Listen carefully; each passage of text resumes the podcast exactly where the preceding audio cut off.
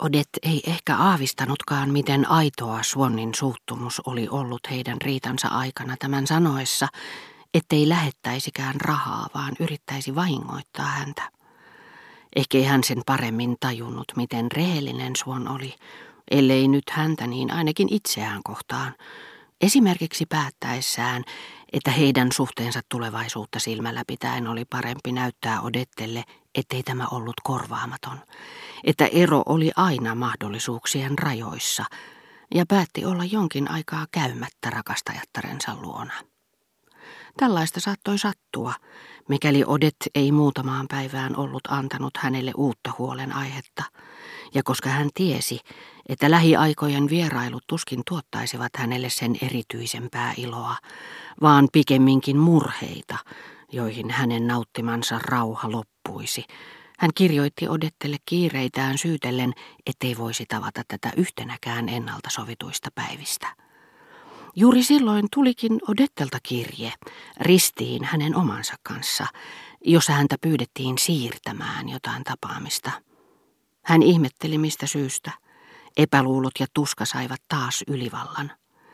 Tässä uudessa kiihkotilassa, johon oli joutunut, hän ei enää voinutkaan pitää kiinni päätöksestä, jonka oli tehnyt varhaisemmassa, suhteellisen tyynessä vaiheessa, vaan kiiruhti Odetten luokse ja vaati saada tavata tätä kaikkina seuraavinakin päivinä. Ja vaikkei tämä olisikaan kirjoittanut oma-aloitteisesti, vaan tyytynyt vastaamaan myönteisesti hänen ehdotuksensa lyhyestä erosta, hän jo vaatimalla vaati pikaista tapaamista. Sillä toisin kuin Suon oli kuvitellut, Odetten suostumus oli muuttanut, kääntänyt koko tilanteen. Niin kuin kaikki, jotka omistavat jotakin ja haluaisivat mielellään tietää, mitä tapahtuisi, jos omaisuus joksikin aikaa riistettäisiin heiltä, hän oli karkottanut koko asian mielestään, jonka muuhun sisältöön ei silti millään tavalla ollut koskenut. Mutta jonkin mielteen kohteen torjuminen ei olekaan niin yksinkertaista. Se ei ole osittainen vajaus, vaan järkyttää ja muuttaa kokonaisuuden. Se on uusi mielentila, joka ei ole etukäteen laskettavissa.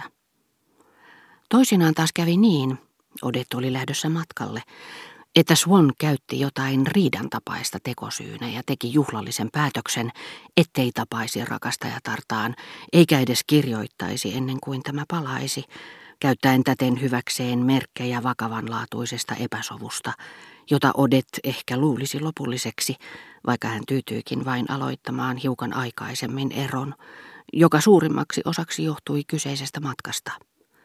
Hän kuvitteli jo murheellista Odettea turhaan odottamassa käyntiä tai kirjettä, ja tämä hänen mustasukkaisuuttaan tyynnyttävä mielikuva helpotti hänen tottumistaan toisen poissaoloon. Silloin tällöin Työnnettyään sen ensin aivan mielensä perukoille hyväksymänsä eron koko kolmen pitkän viikon voimalla, hän todennäköisesti hellitteli ajatusta Odetten paluusta ja heidän jälleen näkemisestään. Mutta toisaalta hän ajatteli sitä niin tyynin mielin, että ryhtyi miettimään, eikö hänen yksin tein olisi syytä pidentää näin helpolta tuntuvaa eroa. Se ei ollut toistaiseksi kestänyt kuin kolme päivää, ja hän oli usein viettänyt Odettea tapaamatta huomattavasti pitempiä kausia, joita ei ollut edes suunnitellut etukäteen. Ja kuinka ollakaan, pieni vastoinkäyminen tai sairauden tapainen, yllyttäen häntä pitämään kyseistä hetkeä poikkeuksellisena, säännöistä riippumattomana, jona kaiken järjen mukaan oli luvallista antautua mielihyvän rauhoittavalle vaikutukselle ja häätää kunnes uudet voimanponnistukset kävisivät välttämättömiksi tahdonilmaukset, esti näitä vaikuttamasta ja harjoittamasta kurinpitoaan. Tai sitten hän vain yksinkertaisesti tuli ajatelleeksi, että oli unohtanut kysyä Odettelta, minkä värisiksi tämä oli päättänyt maalauttaa vaununsa, tai tutkiessaan pörssinoteerauksia ei muistanutkaan, oliko tämä pyytänyt häntä ostamaan tavallisia vai etuoikeutettuja osakkeita – olisi tietenkin ollut mukavaa näyttää Odettelle, ettei hänen välttämättä tarvinnut tavata tätä, mutta jos vaunut olisi maalattava uudestaan, eikä osakkeista maksettaisikaan osinkoa, hän voisi syyttää itseään. Ja niin kävi, että irti ponnahtava kuminauha tai puhjenneesta renkaasta syöksähtävä ilma, ajatus Odetten tapaamisesta palasi yhdellä hyppäyksellä kaukaisesta vankilastaan nykyhetken ja välittömien mahdollisuuksien ulottuville.